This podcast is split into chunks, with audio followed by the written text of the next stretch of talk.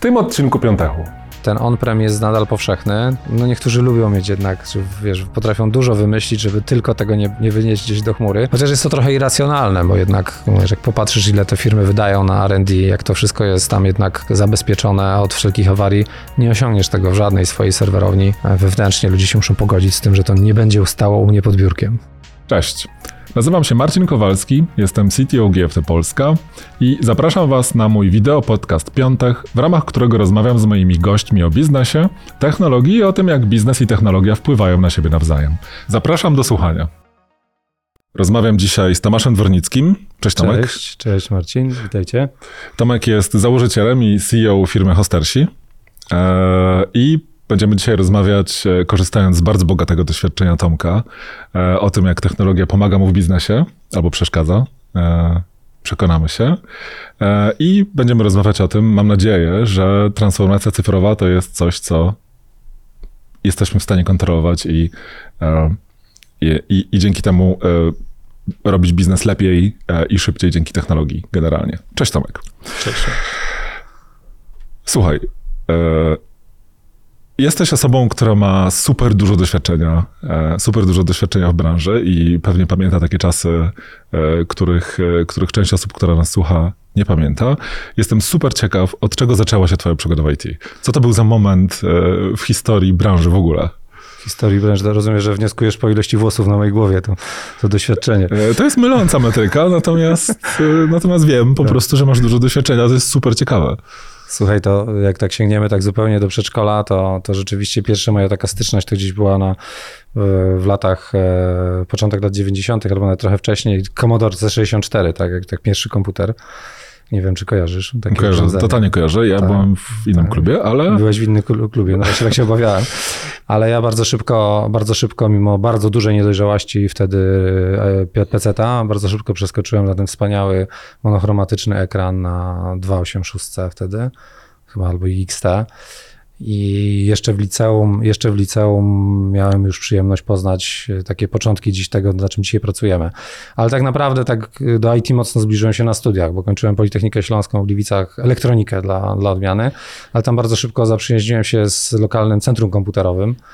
I za czasów, kiedy między Gliwicami a Katowicami łącze internetowe to było 9-6 kilo bita, czyli nie wiem, czy to jesteśmy w stanie dzisiaj przeliczyć, ale myślę, że taki główna strona Onetu otwierałaby się z godzinę na takim łączu, jeżeli w ogóle by się otwarła hipotetycznie. Ja, ja pamiętam, e, pamiętam te wyzwania związane z czekaniem na załadowanie się czegoś, tak. To...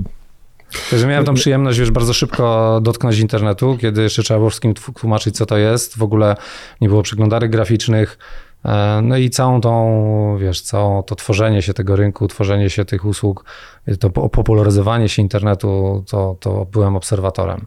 Czyli 20, 21, 22 to są liczby, które coś ci mówią. Oj, dużo mówią, chociaż akurat byłem, e, miałem tą przyjemność, że dzwoniłem na inny numer politechniczny, wtedy był mniej zajęty. E, tak, dla osób, którym nic nie mówi, ciąg 20, 21, 22 to był numer telefonu do internetu.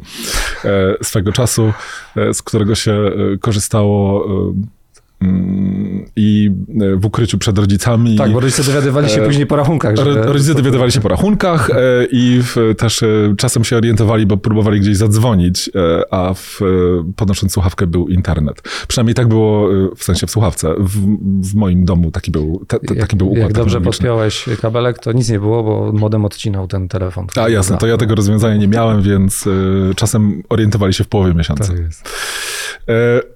No dobra, i teraz następny krok to jest, to jest, to jest przygoda z biznesem to IT. Biznes, tak. E, I w, od, czego, e, od czego i w którym momencie zacząłeś? Poznałem na studiach właśnie tam, w, zajmowaliśmy się tymi sieciami głównie akademickimi z kolegą moim, Jurkiem, który był, pochodził z Rybnika, studiowaliśmy w Gliwicach, bo ja w ogóle jestem z Jaworzna, tak technicznie już mówiąc, czyli cały czas gdzieś tam na południu Polski się kręcę. I e, po zakończonych studiach postanowiliśmy razem, no już na studiach coś tam robiliśmy, to nie było wtedy takie popularne, że się pracuje na studiach, dzisiaj to jest standard, więc e, po tych studiach przenieśliśmy się do Rybnika i próbowaliśmy tam ludziom dostarczać internet i robić jakieś strony internetowe. No i tam pierwsza firma, która powstała, to była RSI, która, bardzo, która była taką matką, to nawet hostersów można powiedzieć, bo Bardzo szybko zostaliśmy takim dostawcą usług internetowych, ale w rozumieniu web hostingu, takiego shared hostingu. Czyli te dzisiaj, dzisiejsze, powiedzmy, topowe firmy typu Home, czy nazwano to tego typu usługi. Ale szybko wycofaliśmy się z tego rynku, bo, bo był, był dość konkurencyjny i, i wymagał jednak dużych nakładów, a myśmy byli po prostu studentami, którzy musieli zarobić na swoje. E, I z, zajęliśmy się tworzeniem oprogramowania i ta firma gdzieś tam mhm. wyewoluowała w kierunku tworzenia oprogramowania po to, żeby cały czas ten hosting gdzieś tam był. E, no i jeżeli to mamy umiejscowić w czasie, no to powiedzmy, że był taki 99 rok, powiedzmy, początki, 8, 1900 dla pewności dodam. Czy przed dotcom bubble w każdym razie. Przed, tak, tak, także przeżyliśmy ten strach, gdzie wszyscy myśleli, że świat się zawali, jak się tam dwójka z przodu pojawi, nic się nie wydarzyło i już nikt nie wierzy w, w Millennium Buggy kolejne. I RSI, RSI w, mając taki, taki zespół usług w pewnym momencie zaczę, podzieliła się na, na, na trzy firmy, bo ja jeszcze w międzyczasie zacząłem, zainteresowałem się y, taką stroną powiedzmy serwisów internetowych, z, z, które sprzedają jakieś usługi, więc przez przypadek zostałem właścicielem domeny sms.pl. Taki brzmi dzisiaj hardkorowo. Mówię przez przypadek, to już. E, Ciągle brzmi, jakby mogła mieć potencjał. Tak, tak, tak. I, e, i nagle się okazało, że ludzie te logo dzwonki, Nokia 3210 i, i inne telefony z tamtych czasów, e, że ludzie lubią kupować te graficzki, których dzisiaj się śmiejemy. I okazało się, że z tego można zbudować niezły biznes, więc nagle RSI miało takie trzy nogi i zaczęliśmy to dzielić. I, i w RSI poszło w stronę czystego oprogramowania, ja zająłem się na długie lata e, serwisem właśnie SMS.pl, później powstał fotosik.pl, był taki czas, że, że to znowu z takim kolegą Maćkiem, e, którym przez długie lata prowadziliśmy ten, e, ten biznes, byliśmy bardzo wysoko, nawet przez długo, w, przez wiele, wiele lat byliśmy w top 10 najczęściej, czy najbardziej odwiedzanych serwisów internetowych, tam według Megapanelu. Dożyliśmy tych czasów Web 2.0. E, to pojawił się wtedy inwestor, sprzedaliśmy ten, ten, ten biznes, jak tam jeszcze przez jakieś parę lat w nim byłem. A później przeskoczyłem w kierunku hostersów, którzy cały czas zostali taką firmą e, zajmującą się hostingiem, ale właśnie, jak to mówią, fajnie, te wszystkie biznesy się fajnie zazębiały, bo hostersi byli potrzebni e, Meduzie, bo tak się ta firma nazywała, która miała SMS i Fotosika, po to, żeby zarządzać tą infrastrukturą. Nie wiem, czy pamiętasz E, no, no, pewnie pamiętasz tam e, polskie czasy tak zwanego słynnego pasa, pana Gąbki z naszej klasy, która nie działała, nasza klasa.pl, tak, był taki serwis. Był. Ona wiecznie nie działała. A myśmy wtedy sobie świetnie poradzili z tym ruchem, który tam urósł, właśnie dzięki administratorom wtedy hostersów, i którzy nagle okazało się, że jest taka w ogóle usługa potrzebna, jak zarządzanie serwerami. To był wasz klient? E, NKPL? Tak? Nie, nie, nie, nie, nie, nie był, Czy... ale wiesz, to były czasy takie, kiedy E, dużo tych serwisów powstawało i ludzie nie wiedzieli tak naprawdę, jak to budować te infrastruktury, żeby to wytrzymało te miliony użytkowników. Nie? Wcześniej tam miałeś 300 użytkowników na miesiąc, nagle masz półtora miliona dziennie. Nie? I teraz jak to mhm. obsłużyć? Więc myśmy to wszystko w boju rozkminiali, w jaki sposób to budować, jakieś tam, wiesz, szardować bazy danych, dzielić jakieś read-write'y, rozkładać po serwerach. Dwie szafy serwerów to obsługiwały. E, I, mm, I, powstała po prostu niejako taka usługa na te potrzeby, tak? Czyli e, zaczęli do nas przychodzić z rynku ludzie, którzy mówili, no dobra, jakimś cudem ten serwis działa, to kto wam to w ogóle robi, tak? No to tu mamy taką swoją firmę i w ogóle hostersi mi tu skręcili w, w kierunku takiego utrzymania, więc fajne przygody z, muszę, z pierwszym internetem. Muszę, muszę powiedzieć, że no. to jest, ja, ja, nie wiem, nie chcę tego oceniać, bo tak? jakby pewnie chciałbym e, być właścicielem domeny SMS.pl w tym czasie, kiedy, kiedy ty byłeś. Natomiast tak to brzmi dla mnie jak historia pewnego takiego biznesowego dojrzewania. Może, nie wiem, jakoś hostersi wydają mi się dużo bardziej i usługi zapewniania dostępności y, usług wydaje mi się dużo bardziej dojrzałym, takim no, poważnym biznesem niż, był początek, niż robienie tak. fotosik.pl. Tak. E, jakby ja jest, totalnie jestem ciekaw, jakby nie jestem w stanie teraz tego zrobić, ale e, zachęcam do odwiedza, odwiedzenia fotosik.pl i SMS. Nie mam ciekawe, co ta, już nic ciekawe, wspólnego. E, Tomek mówi, że nie ma z tym nic wspólnego, ale ciągle Już. wydaje mi się, że warto sprawdzić, co tam aktualnie e, jest przypięte tak. do, tych, do tych domen. No dobra, i, e, i narodzili się hostersi. Zdaje się, że w czasach, kiedy jeszcze mm, mm, chmura nie była głównym tematem, o którym branża mówi. No się w ogóle nie mówiła wtedy branża o chmurze. Jeszcze, jeszcze nie, chmury kojarzyły się z, nie, nie, kojarzyły się z branżą. E, No dobra, i w, opowiedz trochę, opowiedz trochę jakby czym Hosters się zajmują. E, co, co jest takim główną, co jest główną ofertą Hostersów? Że o tych chmurze, jak powiedziałeś, że połączę te, te wątki. Dobra. E, jest, e, jest, myśmy na etapie Fotosika no, mieli największy problem z transferem, tak? Te obrazki, które tam były, to był taki serwis, który dostarczał obrazki i E, to były, przyglądaliśmy się wtedy S3, którą Amazon stworzył na potrzeby serwisu amazon.com, mm. czyli tam powiedzmy retailowemu, biznesowi, no bo tak naprawdę e, chmura powstała jako usługodawca, to, to, to znowu jakiś tam przypadek. E, I to była pierwsza usługa, więc przyglądaliśmy się, żeby tam sobie te, te hostować serwisy, hostować obrazki statyczne, natomiast to nie mówiliśmy o tym, że to jest chmura, więc gdzieś ja nawet e, mam takiego fajnego maila, w którym już nie pamiętam do chwili, który to był rok, ale to było bardzo, bardzo dawno temu, gdzie pisałem do kolegów, żeby się przejrzeli tej usłudze AWS, bo to coś na kształt chmury, więc musiało się gdzieś to słowo pojawić. Ale wracając do hostersów, Hostersi rzeczywiście przeszli taką drogę od firmy, która miała shared hosting, przez firmę, która zajęła się dostarczaniem infrastruktury takiej prostej, ale z, z usługą zarządzania tą infrastrukturą, czyli że nie kupujesz zasoby tylko, tylko ktoś tam pilnuje tego systemu operacyjnego, żeby to działało, czyli do poziomu aplikacji od e, od zera, czyli od, od sprzętu do poziomu e, aplikacji, bo aplikację już gdzieś tam dostarcza deweloper. E, po to, że całkowicie przeszliśmy w kierunku stricte firmy usługowej e, zarządzającej infrastrukturami. Więc ten nasz dzisiejszy core business to jest e, budowanie, projektowanie, budowanie i zarządzanie infrastruktur różnych, czyli to jest tak, zarówno takie tradycyjne on-premisowe VPS-y, jak i chmura, albo przede wszystkim na dzień dzisiejszy już chmura, ale to nadal jest tak, że ta chmura to jest dziś 60%, tak? może 60 parę, może troszeczkę już więcej, a cała reszta to gdzieś jest ten on-premise. I ta nasza rola to jest e, od zbudowania takiej infrastruktury, która spełnia jakieś tam potrzeby biznesowe, ma działać szybko, wydajnie, e, odpowiadać tam szybko, być wysoko dostępna, nie psuć się, e, przez jej tam monitorowanie, takie całe, całodobowe, pilnowanie jakichś tam parametrów, no i improvement, tak? Klientom biznesy rosną, każda minuta przerwy zaczyna już ważyć więcej niż parę złotych, tylko waży, nie wiem, dziesiątki, setki tysięcy czasem złotych takie przerwy w działaniu, więc e, naszą rolą jest dbanie o to, żeby te infrastruktury zbudować, żeby maksymalnie e, bulletproof, tak? na, na, na wszelkie kataklizmy.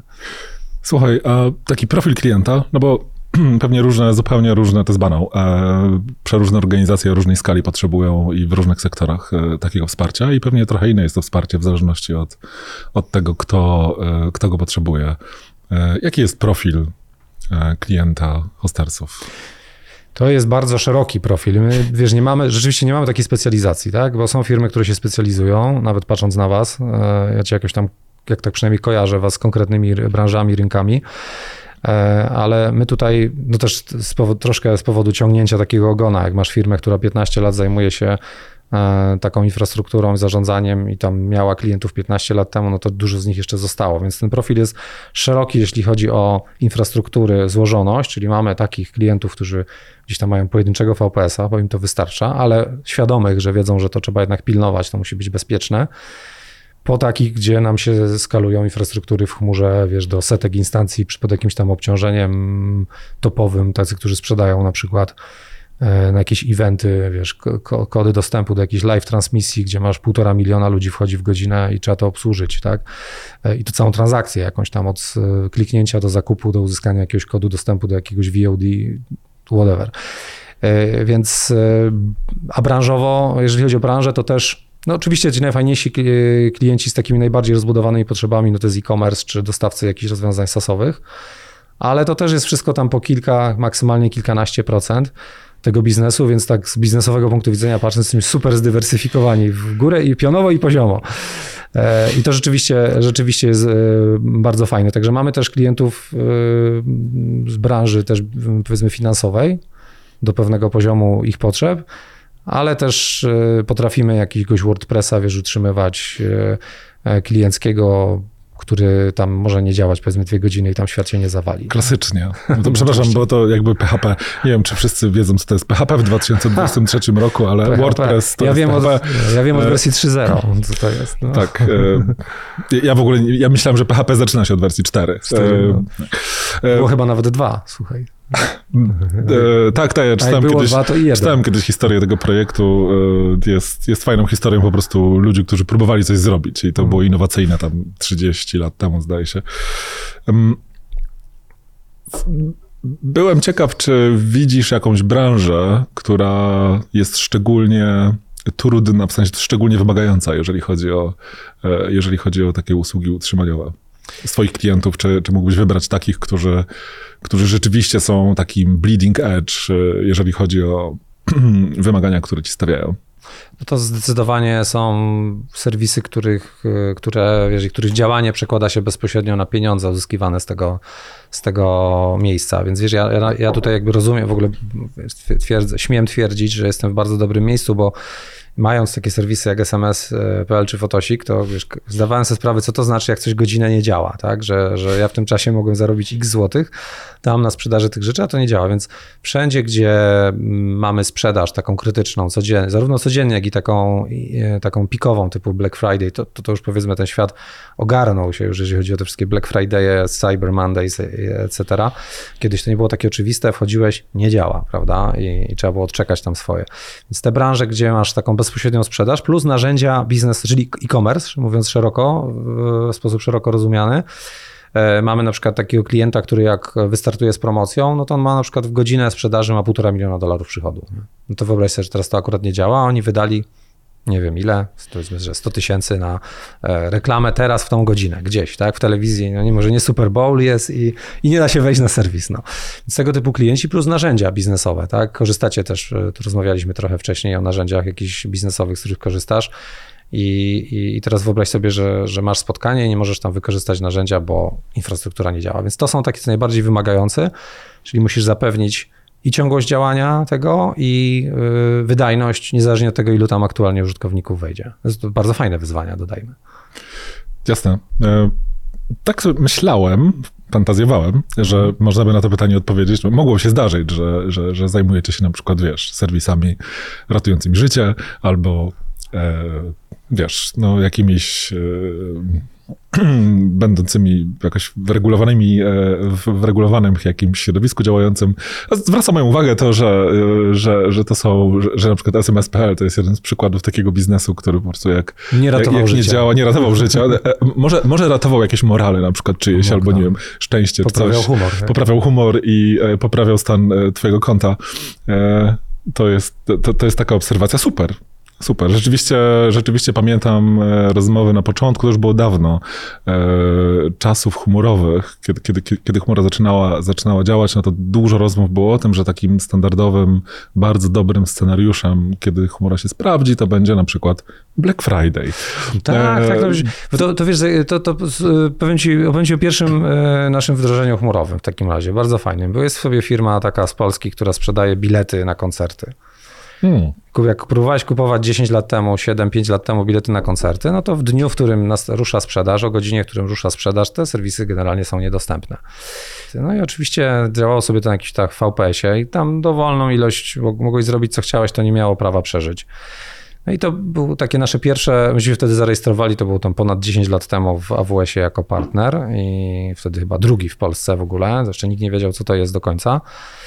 I mimo, że ta aplikacja, na której to działało, była kompletnie, wiesz, stanowa, płaska, baza danych jedna, koniec, e, nic się nie da zrobić, to udało nam się z deweloperem taką infrastrukturę zbudować, żeby to działało na chmurze. Czyli mogliśmy tam nagle dostawić jakieś tam serwery www frontowe, load balancer na przodzie i bazę danych, wiesz, wybrać najwyższą możliwą instancję, jaka jest tam w chmurze i tego Postgresa. I to na ile? Na godzinę.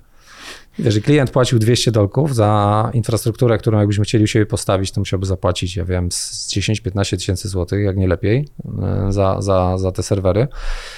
I pół godziny przed startem, wiesz, sprzedaży uruchamialiśmy to. Za pierwszym razem się prawie udało, bo nikt nie oszacował, co się, co się wydarzy.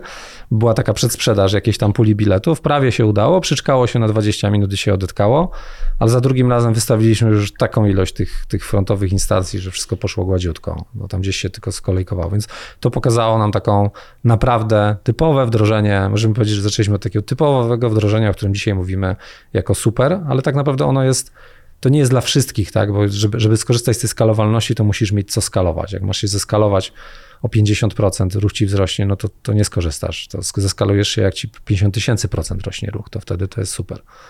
Teraz sobie pomyślałem, że e, budując taką usługę możesz e, po prostu kupować te bilety, e, znając. To były takie podejrzenia. W Rybniku jest taki festiwal Ryjek się nazywa, kabaretowy, bardzo już znany, bardzo fajny. Wiele lat na, nie, na niego chodziłem.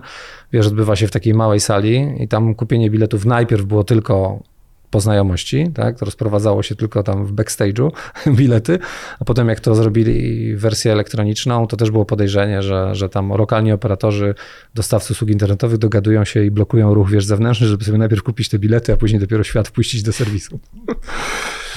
Słuchaj, e, jak... E, bo mm, bo rozumiem, że z tego, co mówisz, że Hostersi to jest usługowa organizacja, tak, e, tak. która która, jak rozumiem, pomaga określonym klientom robić określone rzeczy, pewnie siłą po prostu kompetencją swoich ludzi. E, jestem ciekaw, czy e, czy udało wyprodukować się wam e, takie narzędzia, które wam to jakoś, jakoś mocno usprawniają? Czy, czy korzystacie z narzędzi, które są, powiedzmy, pe, pe, pewne produkty hostersów, które są, które są po prostu waszą własnością intelektualną, której, e, której używacie do tego, żeby to było jeszcze sprawniejsze, żeby zamiast, nie wiem, 10 ludzi, to może dwie osoby obsługiwały takiego Justina czy inną Madonnę. No, no, no dobrze, do, do, dobrze tutaj y, myślisz, jak to działa, tak? To jest, y, wiesz, my mamy tak naprawdę takie trzy główne działki e, biznesowe, nazwijmy to. Jedna E, jedna to jest taka stricte usługowa, czyli w tym momencie, w którym masz, e, potrzebujesz człowieka, żeby on tam ten serwer wszedł, zaktualizował, coś tam na nim zrobił, tą infrastrukturę zaprojektował, wdrożył, więc to są takie usługi jak programistyczne, prawda? czyli no tu po prostu przekłada się to przez e, człowieka, więc tutaj potrzebujemy dużo ludzi, i tutaj poziom automatyzacji nie jest jakiś powalający. Mamy drugą część, która jest taką stricte usługą, częścią tą utrzymaniową, czyli 24 na 7, co to w ogóle uznajemy, nasza taka główna usługa. Tak? Nie, nie, nie ma zbyt wielu firm, które świadczą usługę 24 na 7. Zresztą współpracujemy z takimi właśnie software house'ami czy z dostawcami oprogramowania właśnie jako taki dostawca fragmentu ich oferty, najczęściej w tym, w tym, w tym miejscu, tak? Czyli ludzie są u nas, siedzą 24 godziny na dobę, mają tam jakieś systemy monitoringu, no i tutaj jesteś w stanie posadzić tam, nie wiem, ileś ludzi, małą liczbę ludzi przed ekranem, no i e, ten, ten system, który to monitoruje, jest w stanie monitorować tam 20 tysięcy, nie wiem, komponentów i, i to nie ma znaczenia, ile ich tam jest tak naprawdę do tego momentu, się to jakoś skokowo skaluje. No i tam trzeci część, trzecią część biznesu, jaką mamy, no to jest taki stricte reselling jakichś usług, gdzie jest na odwrót, możesz jedną osobą obsłużyć wszystko, powiedzmy, tak w dużym uproszczeniu. Więc e, mamy ten środek, który automatyzujemy, więc e, możemy automatyzować. Więc mamy trochę narzędzi, które bierzemy z rynku, tak, jakiś system monitoringu, tam wiem, Nagios, Prometeusz, czy narzędzia takie typowo do profilowania popularne, czy typu New Relic, to, to, to oczywiście wykorzystujemy, czy tam Datadog. E, więc bierzemy i jakoś tam wykorzystujemy, wdrażamy, implementujemy, ale mamy też pulę narzędzi, które oczywiście tworzymy sami i które nam pozwalają coś automatyzować, tak? Więc wiesz, no nikt nie będzie wchodził na każdy serwer, żeby tam dodać nowego użytkownika czy usunął, tylko jakiś tam automat ansiblowy chodzi po tym i, i tym, tym zarządza. I sukcesywnie dopracowujemy te rozwiązania w sumie w takich trzech e, etapach to zrobiliśmy przez ostatnie, ja wiem, 10 lat, 7, 7-10 lat. I też mamy takie dwa, no, jakieś inwentory, takie, które zbierają dane z tych systemów, żeby nas szybko powiadomić, że tam gdzieś, jak wiesz, wyjdzie jakaś dziura w powiedzmy Redisie i wiesz, żeby szybko wiedzieć, gdzie on jest, w jakiej wersji, żeby to zaktualizować. I to też nawet w sposób można automatyczny, tak? Czyli w tym momencie wybierasz, które hosty. Są takie rozwiązania oczywiście komercyjne, do zastosowań korporacyjnych, ale my takie z reguły przygotowaliśmy dla siebie, jakoś to oprogramowujemy. Więc te narzędzia, wszystkie, które tworzymy, mają przede wszystkim zapewnić E, nam, wiesz, kontrolę nad tą dużą ilością e, tych systemów, pozwolić nam się zeskalować więcej, tak, no bo tu jest jakby siła, żeby przez tego człowieka się nie skalować się jak najmniej, no bo to, to jest taka usługa najmniej atrakcyjna, nazwijmy to, więc można powiedzieć, że mamy dużo takiego powtarzalnego biznesu. I, a najwięcej takich narzędzi, w sumie mamy dwa takie swoje wewnętrzne, korowe systemy, powiedzmy taki ERP własne, własnej produkcji. To wiem, że to nie jest popularne, nie brzmi to za popularnie, ale to jeszcze można, tak, dla, na swoje potrzeby, które nam się bardzo dobrze spisuje. Ale ostatnio e, Rok temu uruchomiliśmy nawet swój system ticketowy własny, korzystając wcześniej z rozwiązania atlasjanowego przez długie lata, które nas trochę rozczarowało i E, mieliśmy swoje potrzeby, których nie byliśmy tam w stanie zrealizować. Więc napisaliśmy system, który jest wiesz, pointegrowany, ułatwiający nam te wszystkie powiadomienia, że coś robimy, że będą jakieś aktualizacje. E, no i uznaliśmy, że to się opłaca, więc rozwijamy też własne oprogramowanie e, w jakimś zakresie, wspierając się oczywiście deweloperami też z zewnątrz, tak? To już jest Ale oprogramowanie. słyszę, że nie produkt, tylko raczej organiczne optymalizowanie Dla siebie, e, dla siebie. usług. Nie, Dla siebie. Każdy oczywiście marzy, jak rozmawiasz z software house'ami, to oni wszyscy by chcieli produkty mieć. Oprócz tego, że dostarczają usługę od bad leasingu po jakąś tam full z, z jakąś analizą biznesową, no to wszyscy by chcieli mieć produkty. No bo jak jest ławeczka, no to można ten produkt produkować. No i to mało komu się udaje, więc my tam gdzieś też mamy takie oczywiście marzenia, żeby coś z tego wyproduktować, ale, ale na razie to leżą w, w, w kopercie jako marzenia.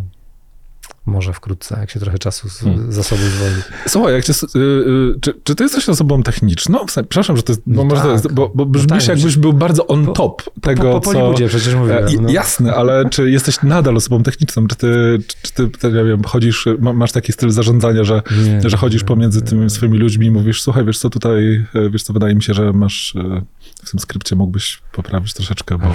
Tak, chciałbyś, chciałbyś tak, żebym tak wiedział. Nie, nie, wiesz co, jest zupełnie...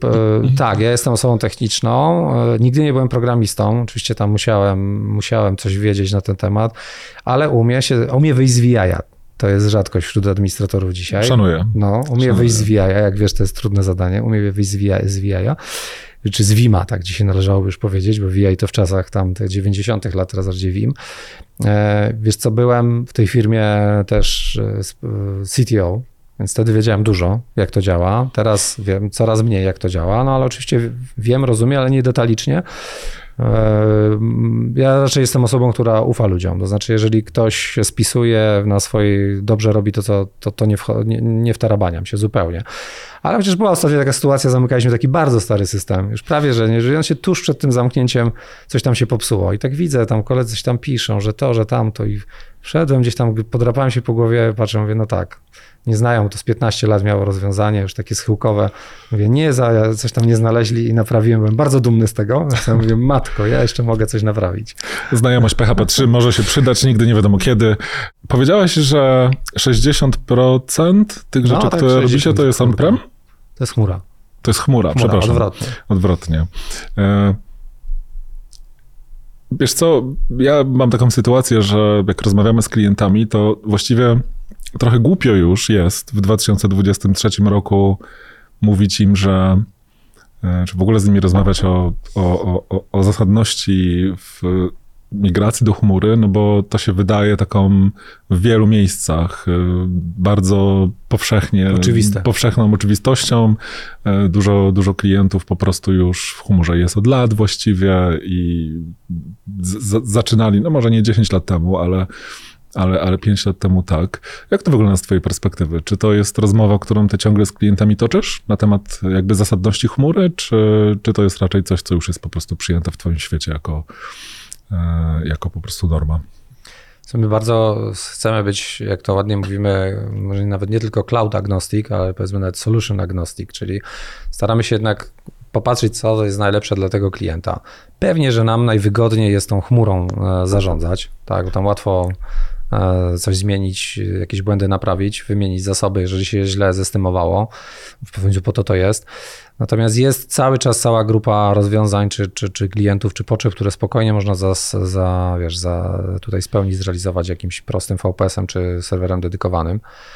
I, i te, ten on-prem jest nadal powszechny. Te, te, te, to zarówno kiedy ktoś chce koniecznie mieć rozwiązanie u siebie, nie wiem, zakład produkcyjny, tam latensy, wiesz, no musi ten serwer stać pod biurkiem przysłowiowym, e, to to jest miejsce jedno. Jest kilka takich, e, są takie rozwiązania, gdzie jak potrzebujesz, tak naprawdę jak potrzebujesz jakiejś ogromnej mocy obliczeniowej non-stop, no, dużo rdzeni, dużo ramu, no nie ma siły, to zawsze będzie taniej e, na tym serwerze dedy- dedykowanym. Wiesz, to są porównania takie, że taka instancja tam 64 rdzenie albo 90 z pół giga, półtora ramu, przepraszam, pół giga, e, półtora ramu, to będzie kosztowała kilka tysięcy dolarów miesięcznie. No tyle co serwer przez dwa miesiące, nie? Ale jak go kupisz, więc to są takie zastosowania. Druga część to jest jakby klienci, którzy nie potrzebują, startują, mają jakiś mały serwis, mały e-commerce, nie potrzebują jakichś zaawansowanych rozwiązań, nie chcą, no po co mają wydawać nie wiadomo ile na, to, na tą chmurę, więc taki mały VPS na start jest fajny. Zadziałało, no to idziemy dalej, tak? To wtedy y, zróbmy to w chmurze. I są takie blokery w, poza wy, wydajnością, która będzie droga, to nie ukrywamy tego, no jest, że jakby transfer jest generalnie drogi z chmur. To wszyscy wiedzą, że jak to się policzy, jeżeli mówię o takim transferze, którego nie możemy tam gdzieś przepuścić przez jakiegoś CDN-a, pokaszować, no to on jest drogi, tak, e, bardzo. E, I, I to potrafi, biznesy takie o dużym, high trafikowe potrafi zabić e, rachunek. Więc w takich zastosowaniach też gdzieś tam nadal ten on-premise się przydaje. No i wiesz, jeszcze y, tutaj sięgając y, rynków regulowanych, no niektórzy lubią mieć jednak, wiesz, potrafią dużo wymyślić, żeby tylko tego nie, nie wynieść gdzieś do chmury.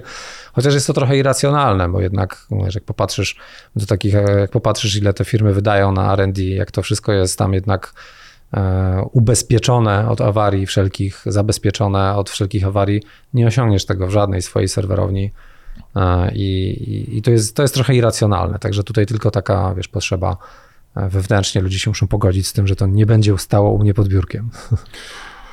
Czyli rozmowa ciągle trwa. I... Rozmowa ciągle, ciągle trwa. I myślę że, myślę, że my nadal nie jesteśmy jeszcze na szczycie, tak? patrząc na adopcję chmury w Polsce, bo jest, mamy tych, prawda, early adopters, później tych wszystkich, którzy tam są, gdzie cały rynek już jest, no i później mamy tych late adoptersów, którzy tam za późno wchodzą w daną technologię, a to my jeszcze chyba nie jesteśmy na szczycie mimo tutaj starań, wiesz, y, chmurodawców pozostałych, Azurow, gdzie budują, tak, Azure za chwilę otwiera region w Polsce, e, GCP też tu się mocno, nie mówiąc nieładnie, rozpycha w pozytywnym jak najbardziej tego słowa znaczeniu. Mimo to jeszcze myślę, mamy dużo przed sobą, tak żeby to było takie powszechne. Powiedz mi, przez y, ostatnie, nawet niekoniecznie w wątku chmurowym, ale mm. jakbyś sobie spojrzał na ostatnie pięć lat y, działania Hostarsów, co się zmieniło dla ciebie? Jakie są takie mm, najważniejsze trendy, które, które realnie zmieniają sposób, w jaki wy pracujecie? Co myśmy przeszli, te 5 lat to jest akurat fajny, fajny okres, bo myśmy przeszli tutaj długą drogę. Myślę, że w ciągu tych 5 lat ta firma gdzieś urosła przychodowo ze 20 razy, no kilkanaście razy na pewno. Hmm. A więc e, to dla nas był taki mocno rozwojowy okres. Przeszliśmy, my jesteśmy, no nie ukrywamy tego, najmocniejszy we współpracy z AWS-em, tak? To jest nasza taka primary chmura i i mamy tam najwięcej, największe doświadczenie, no bo to robimy od 10 lat. Przeszliśmy zarówno taką ścieżkę z partnerską z AWS-em, który nas tam mniej lub bardziej przymuszał do różnych rzeczy, ale myśmy sami przymuszali, albo może inaczej, myśmy chcieli, a oni nas mobilizowali. O, to brzmi, brzmi lepiej. Przeszliśmy taką ścieżkę partnerską, gdzie na każdym z tych etapów musieliśmy się trochę sprofesjonalizować, tak? Więc ja to w firmie nawet tak głośno, jak mówię, że coś tam chcemy zmienić, zrobić, to mówię, że to jest w ramach tej naszej profesjonalizacji usług, czyli wiesz, zaczęliśmy od takiej firmy, małej. No my nadal jesteśmy małą firmą, bo to w tej chwili gdzieś tam w granicach 75 osób za moment, więc to nie jesteśmy jakąś wielką firmą.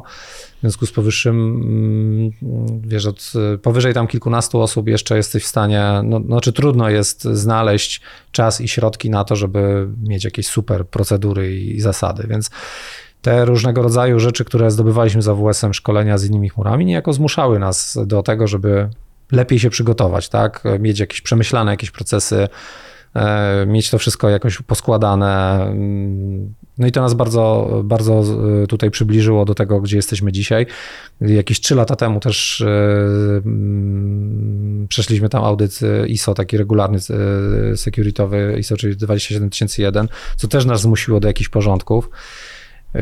Więc to jest taki czas, kiedy profesjonalizowaliśmy te usługi. No i równocześnie, wiesz, te 5 lat to możemy powiedzieć, że to jest taka epoka, jeżeli chodzi o, o chmurę. Ta chmura się bardzo upowszechniła. Myśmy te 5 lat temu już nie, powoli nie musieliśmy tłumaczyć, co to jest po co to jest, tylko ludzie słyszeli, co to jest ta chmura. Czasem błędnie chcieli tam migrować, bo do dzisiaj dostajemy takie zapytania ofertowe, tylko chciałem się spytać, ile kosztuje chmura. To jest kropka. W związku z powyższym bardzo trudno jest oczywiście odpowiedzieć na takie pytanie. Jeszcze trzeba tutaj zadać, e, coś się, coś się więcej dowiedzieć, więc to, to, to wiesz, z jednej strony to trochę utrudniło życie, tak, bo tutaj to się, te procesy się złoży, zostały się coraz bardziej złożone, wiedza się skomplikowała, wzrosła odpowiedzialność automatycznie, ale to wszystko rosło jakby z potrzebami biznesu, tak, klienci kiedyś słyszeli tam wysoka dostępność, to widzieli tylko w rachunku, że to wszystko jest razy dwa, nie? Dwa, czyli dwa razy drożej. Dzisiaj już jakby czują, co to jest i, i bardziej już e, wchodzimy na next level, czyli jakiś disaster recovery, a za chwilę już taki disaster recovery liczony tam w kilkudziesięciu minutach, testowany, e, więc my jakby podążamy za tymi potrzebami na rynku. pa, patrzysz, e, może to są dla ciebie może dziś zaskakujące rzeczy, bo działaś na rynku ekstremalnie e, uregulowanym, tak, tam finansowym, gdzie wszyscy to mają albo powinni mieć bardzo dobrze ogarnięte. Natomiast tutaj, kiedy mówisz, mówimy e-commerce, który tam zaczynał, wiesz, e, miał sprzedaż tam 200 zł, teraz ma, dwie, za chwilę miał nie wiem, 200 tysięcy miesięcznie, a teraz ma 40 milionów obrotu, no to dla niego no jakby on się automatycznie ma środki na to, żeby coraz lepszą tą infrastrukturę mieć. My za tym e, poszliśmy e, za tymi trendami. Gdzieś tam po drodze, wiesz, pojawiły się takie rzeczy jak Kubernetes, które skomplikowały bardzo życie, którzy utrzymują te infrastruktury. I yy, gdzie nie zawsze to, to trzeba stosować, ale znowu ułatwiły życie deweloperom i, i jeszcze bardziej to sprofesjonalizowały. A E, no, słyszę, że chmura to jest ta rzecz, która jest Oj, tak, driverem, tak. driverem no tak, zmiany. Nie oszukujmy się. E, I teraz e, z takiego technologicznego punktu widzenia, czy z, z perspektywy powiedzmy komplikacji tego, czy, czy impaktu, już pomijając możliwości związane z infrastrukturą i, i jej i jakby dynamicznym dostępem do niej, jak, jak to wygląda z twojej strony? Czy to jest, czy to jest bo można by powiedzieć, tak, tak, tak można pomyśleć, przyglądając się na przykład ilości usług, które są na AWS-ie, wspomnianym przez ciebie, że to jest dużo bardziej skomplikowane, dużo bardziej wyzywające niż było kiedyś, jednocześnie, jednocześnie pewnie dużo prostsze z tej perspektywy, że nie trzeba zarządzać fizyczną infrastrukturą, tylko wszystko jest kodem. Jak to jest, jak to jest dla was? Czy czujesz, że to jest raczej prostszy świat, w którym jesteś w stanie oferować usługę szybciej? Czy to jest może raczej świat, w którym musisz e, zatrudniać ekspertów, którzy mają więcej doświadczenia? E, bo muszą opanować te rzeczy, które są w chmurze. Jak to wygląda zmiana? No, skomplikowało się, tak naprawdę. Myśmy za, zawsze, zawsze patrzy, jak się pojawiają takie, wiesz, zmiany, no to patrzysz na ten swój biznes, co ty robisz i mówisz, kurczę, czy to nas zmiecie, tak?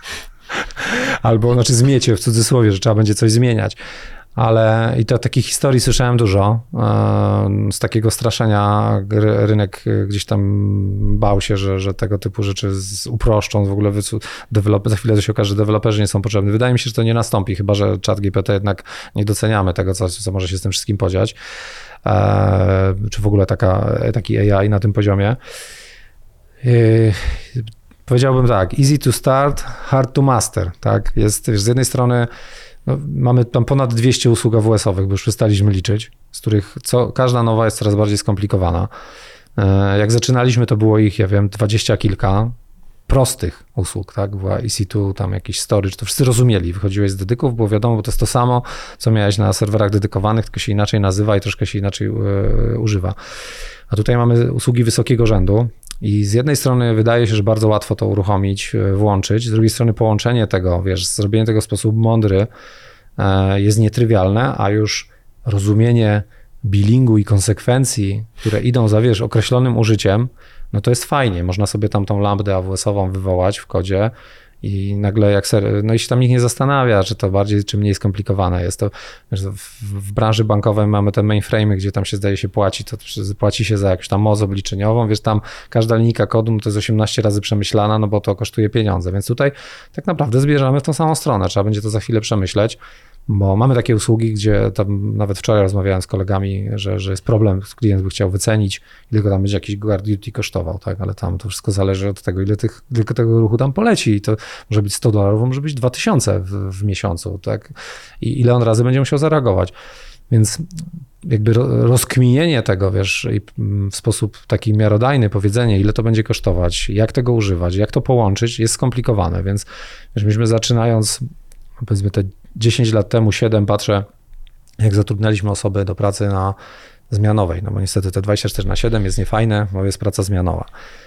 Więc domyślasz się, że doświadczony administrator czy DevOps, to tam w nocy za bardzo nie przyjdzie. Więc myśmy zaczynali od takiego momentu, gdzie ludzie, wiesz, y, mieli dwudniowe szkolenie, no i on był w stanie, mają, tam oczywiście człowieka pod telefonem, dyżurnego administratora, on był w stanie całą noc to pilnować tego wszystkiego i miał tylko jakby copy-paste polecenia takich 99% problemów, które występowały, usuwał w ten sposób.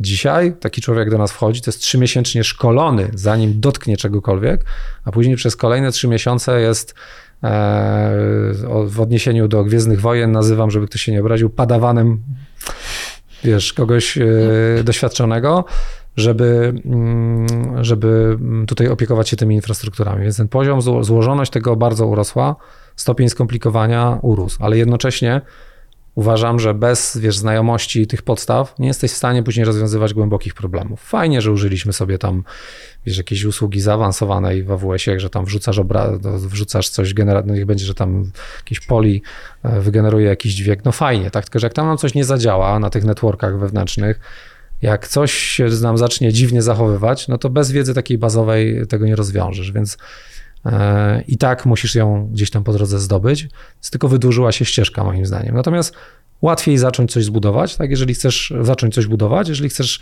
e, wyklikać jakąś infrastrukturę dzisiaj, ale musisz się pogodzić, że będziesz musiał za chwilę wyrzucić i zrobić na nowo, bo po prostu popełnisz błędy, albo okaże się, że jak ci biznes urósł, no to koszty tej infrastruktury są kosmiczne i trzeba to trochę przemodelować.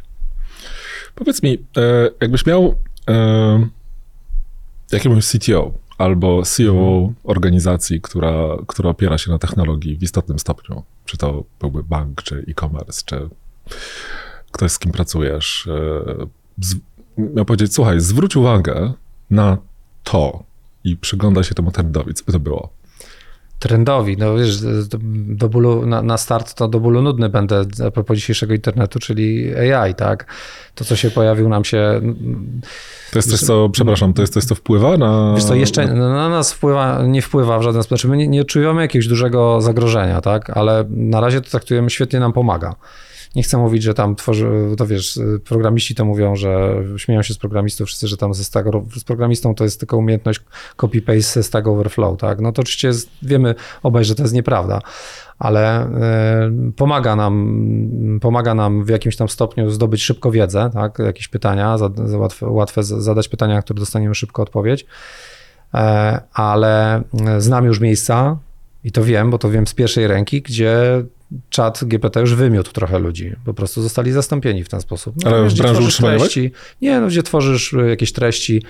Więc no wiesz, nie wiemy, w którą stronę to pójdzie. Ale nie czepiajmy się tego czata GPT, bo to, to wszyscy się dzisiaj tego boją, znaczy boją, zastanawiają się, co, co z tego, co z tego e, wyniknie.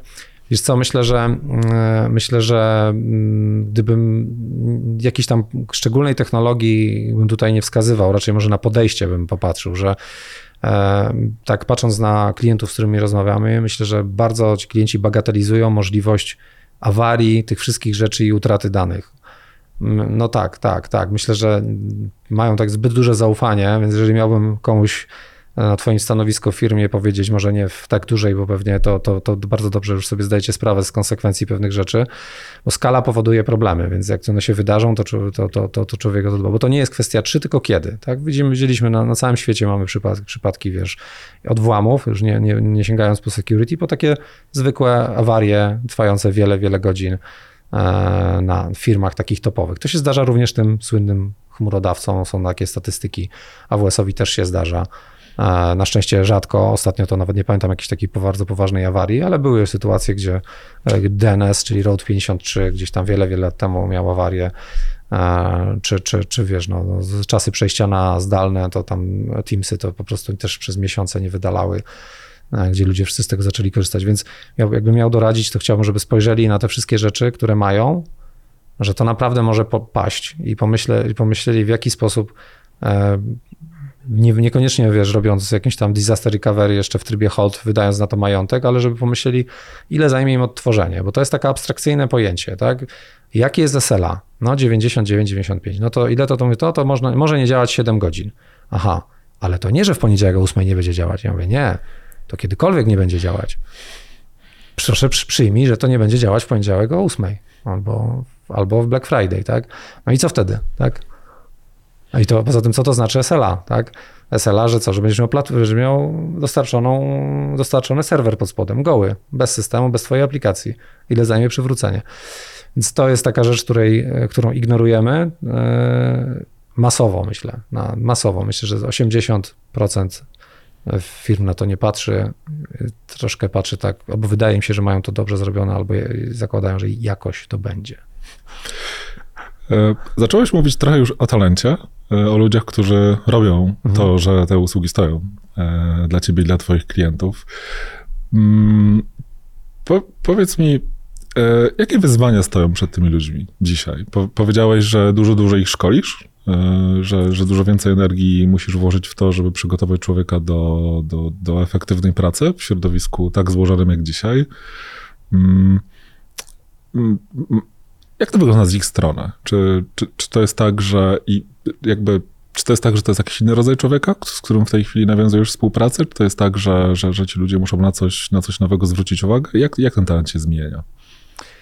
My, my tak e, próbujemy, że nie próbujemy, tylko robimy, rekrutujemy ludzi w takich dwóch ścieżkach. Pierwsza to jest taka, gdzie szukamy osób doświadczonych, no bo projekty są trudne, a druga to jest taka ścieżka, gdzie ich szkolimy. Możemy sobie na to pozwolić z, ze względu na taki tryb pracy, w, jaki, w jakim funkcjonujemy, bo no wiesz, rynek, świat w ogóle stworzył przez ostatnie tam wiesz 2-3 lata IT, otworzysz lodówkę, tam jest napisane, że w IT się super zarabia, nie? Gdziekolwiek. Każda gazeta pisze, że IT to najbardziej pożądani specjaliści, wiesz, wszystkie rankingi wynagrodzeń pokazują, że najwyższe średnie i to stworzyło takie, wiesz, po, wywołało duży napływ ludzi do, do IT, także niektórzy to zrobili bardzo świadomie, ale dużo osób wiesz, zupełnie nieświadomie myśląc, że odejdą od pracy, którą wykonywali zupełnie związaną z IT i oni z dnia na dzień zostaną juniorami. Wiesz, wszystkie firmy są w stanie pochłonąć ograniczoną ilość juniorów, e, no bo to tak naprawdę tego człowieka trzeba długo szkolić. I my e, podobnie do tego pod, w tej chwili podchodzimy, ale rzeczywiście przesunęliśmy troszkę poprzeczkę.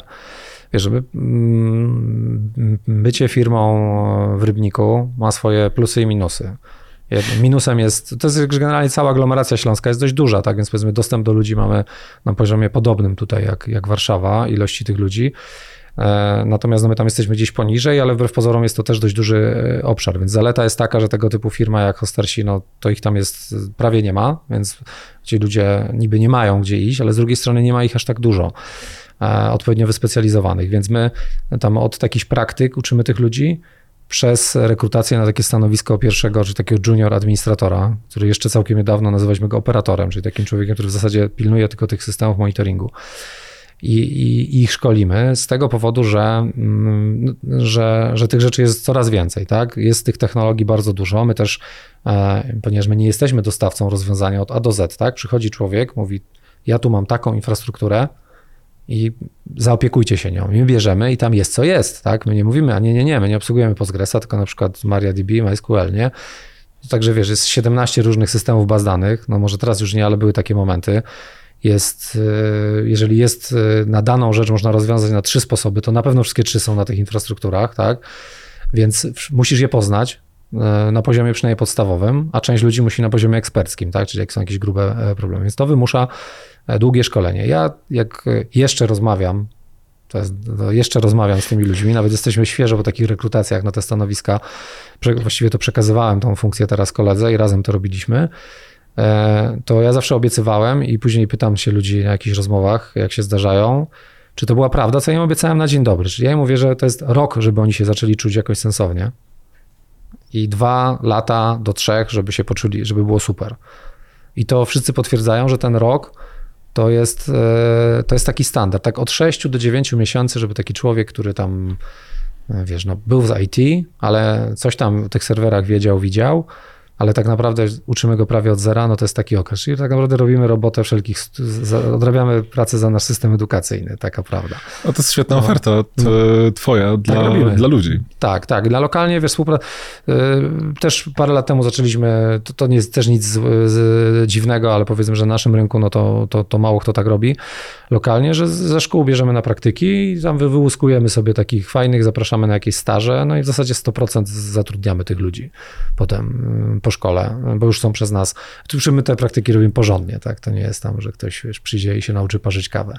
Powiedz mi, czy masz e, doświadczenie z ludźmi, którzy się zupełnie przebranżowili, przechodząc do, do IT czy do hostersów, z, tak jak powiedziałeś, nie wiem, być może z jakiegoś bootcampu, być może po mhm. prostu po przeczytaniu artykułu o tym, że można zarobić trzy razy więcej niż, nie wiem, pracując w, w dyskoncie spożywczym. E, to się udaje?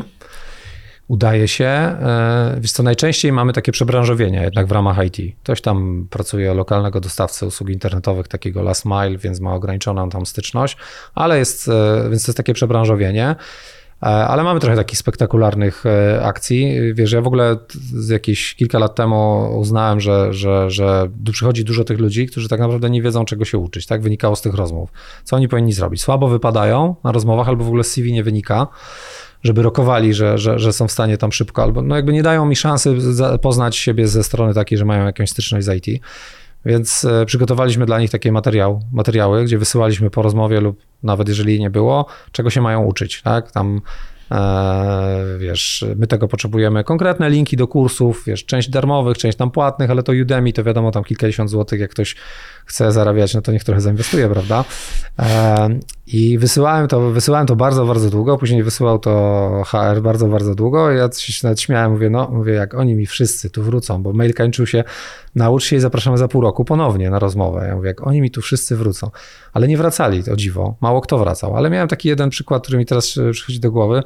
Chłopaka, który tak naprawdę e, tylko z powodu CV, które miał, gdzie miał w CV napisane, że był operatorem 112, a później e, kontrolerem lotów. Nie doszedł do końca, bo pandemia zabiła jego staż, więc jakby, ale był już na ostatnim etapie, już prawie miał uprawnienia. I, e, i z tego powodu nie miał nic styczności z IT. Ale to był człowiek, który dostał tego maila, jeszcze po miesiącu musieliśmy mu dosłać kolejne linki, bo wszystko przetrzepał i wrócił. I powiem ci, że jest to już jest dość długi czas, to teraz jest jeden z najszybciej uczących się rozwijających ludzi, więc to naprawdę nie jest e, niemożliwe, ale myślę, że włożył w to dużo wysiłku takiego, wiesz, prywatnego czasu i życia poświęcił, żeby się tego nauczyć. Powiedz mi, e, z tych wszystkich zmian technologicznych, tak e, powoli zmierzając do końca, jakbyś miał powiedzieć jedna rzecz w technologii, z której chciałbym, żeby jej w ogóle nie było. Jakbyśmy ją mieli po prostu wymazać z historii świata. E, tym, tym, tym kontrolerom lotu, słuchaj, e, którzy, którzy się u ciebie zatrudniają i nigdy o tym nie mówisz, bo, bo nie chcesz, żeby na to patrzyli. Twoim klientom mówisz, słuchajcie, dajcie sobie z tym spokój. Po prostu bez kija do tego nie podchodźcie. Czy masz coś takiego? Taki Kojarzycie z technologii? Nie, nie wiem, czy z no. technologii. No, z czegoś, co jest ważne w twoim biznesie. Wiesz, to jest ja się zawsze bałem. W zeszłym roku, w zeszłym roku w firmie e, padły takie zarzuty, że się stajemy korpo. No wiesz, 75 osób korpo, więc ja nigdy nie chciałem, żebyśmy byli korpo. Jakkolwiek to źle brzmi, e, to, to, to niczym złym, nic złego nie musi oznaczać, bo każda organizacja tam, wiesz, pożera coś na, na, na swoją obsługę ale chcieliśmy, jest taki kult, wiesz, korporacyjnych spotkań, więc jak, więc jak nie technologiczne rzeczy, to żeby minimalizować, wiesz, spotkania i tracenie czasu na jakieś e, bzdury, to jest e, taki duży problem. Często słyszę zresztą na rozmowach osób, które przychodzą do jakichś dużych firm, że to pada nawet pytanie, jak dużo tu jest takich spotkań? Natomiast wiesz co, technologicznie, technologicznie to są takie może proste rzeczy, wiesz, ja zawsze byłem strasznie uważałem, że taki słynny Flash, nie wiem, kojarzysz, Flash to, to takie animowane na stronach rzeczy, cudawianki. Ach to, Adobe to było Flash. po prostu zło, zło konieczne. Nie, Adobe Flash nie jest niczym złym, nie był niczym złym, bo to miało swoje zastosowanie, ale był taki moment, że wszyscy postanowili mieć strony ze Flashu, więc ja marzyłem o tym, żeby to, to zaorać. Natomiast e, wiesz, z perspektywy takiej użytkowej na dzień dzisiejszy, e, to myślę, że, że te wszystkie takie para udawane systemy do, do jakiegoś współdzielenia plików, jakieś wspólne systemy plików, gdzie ludzie jeszcze wierzą, że można to zrobić dobrze, to od tego zupełnie uciekał, mimo że jeszcze niektórzy chcą z tego, z tego korzystać. Wiesz, tak naprawdę wszystkie, powiedzmy tak, jak spojrzymy, może nie potrafię jakieś takie rzeczy ci tu konkretnie wskazać, bo ja tak jak patrzę na te technologie, to to wszystko tak naprawdę przechodzi jakiś tam etap, wiesz, od rozwoju, od problemy, to raczkuje, jest już zaadoptowane, niby działa, ale i tak generuje problemy. Więc wszystkie te technologie generują e, problemy. Uciekałbym od rzeczy, które wiesz, umarły na zasadzie takiej, że nie mają wsparcia tak, jakiegoś, czy, czy, czy projekty, które no, wszyscy niby nadal używają, ale już od trzech lat nie było nowej wersji, a wszystkim się wydaje, że, że te używali. U nas też koledzy bardzo e, Zdarza się, że odradzamy ludziom używania do prostych rzeczy, na przykład Kubernetesa, bo to jest też fajne hasło, tak, CTO z firmy programistycznej, jak chce, jest startup, o, no to wiadomo, a chmura i koniecznie Kubernetes. Nie? A propos tego, to nie wiem, czy widziałeś taki, że tak powiem, mały, mały off-topic, e, taki żart widziałem ostatnio, wersję Kubernetesa, nie? Tam jest 1.14.396, no i było napisane, co, co oznaczają poszczególne numerki, nie? Więc odjadąc od tyłu, no tym się nie przejmę, bo to jest jakiś zupełnie randomowy numer. Ten tam środkowy początkowy 14 mówi, to tam niby jest tylko minor wersja, ale jak cokolwiek aktualizujesz, że tak wszystko diabliwe znowu przestanie działać, a jedynką się nie przejmujemy, bo się nigdy nie zmieni. Nie? Więc wiesz, taka, to jest tak, no, więc to jest taki tak naprawdę y, mocno niedojrzała technologia, a którą wszyscy używają, e, używają masowo e, i z czasem zupełnie niepotrzebnie. Ale jest super, żeby było jasne, tak? Ona ułatwia życie deweloperom, ułatwia to dzielenie tej aplikacji. Mm, Także nie, nie, myślę, że takiej jakiejś czarnej rzeczy bym tutaj strasznie nie, nie wymieniał. Natomiast e, wiesz, że takiej swojej historii patrząc, to takie moje takie wielkie e, rozczarowanie, jeżeli chodzi o te wszystkie rozwiązania, to jest taki ogólnie patrząc na network. e, Wiesz, mamy, mamy takie super rozwiązania, BGP, mamy jakieś redundancje, switchy, tam wszystko możesz zdublować. No, tak naprawdę umówmy się, to jest najważniejszy element w każdej firmie, tak? Dostęp do internetu. To też wszyscy bagatelizują, no i zastanawiają się, czy tam ten jeden światłowód to jakaś koparka przyjdzie i urwie i co dalej. Że te wszystkie protokoły, które tam mają po wiesz, 30 lat i są do dzisiaj używane, jak się czasem coś podzieje, to one są zupełnie nieskuteczne, tak? I mamy dużo takich awarii na świecie, tak naprawdę ruchu gdzieś tam internetowego. I wiesz, my też e, w firmie, tam w siedzibie, no świadczymy takie usługi, gdzie jak dajemy klientowi gwarancję czasu reakcji 15 minut czy 30, no to te wszystkie nasze systemy muszą to tak działać, tak? I mamy network w budynku, wiesz, obkuty okrutnie, no ale na testach to tam wychodziły przeniesamowite rzeczy, że się, wiesz, switch jednego producenta na powszechnym protokole nie umie dogadać poprawnie z switchem drugiego producenta i jakieś pętle i nagle, wiesz, gdzie chciałeś odłączyć kabelek i przetestować, a odcięło ci internet e, w całym budynku. Je, są, są problemy, e, które można rozwiązywać. Jest No. się czym zajmować. No tak, tak. Od 30 lat nikt tego nie rozwiązał, ale można je rozwiązywać dalej. Tomek, e, dowiedziałem się dzisiaj, że hostersi zatrudniają kontrolerów lotów, oferują im szkolenia. Okej. E, mają niedużo spotkań, więc nie mają bardzo ciężkiej korporacyjnej kultury. Znacie się na nowoczesnych technologiach i wiecie, która jest dobra, na którą lepiej nie patrzeć. To brzmi bardzo e, obiecująco. Bardzo Ci dziękuję za rozmowę. Super, bardzo Ci dziękuję. E, bardzo dziękuję naszym słuchaczom e, za uwagę i już niedługo zapraszam na kolejny piątek. Cześć! Dzięki bardzo.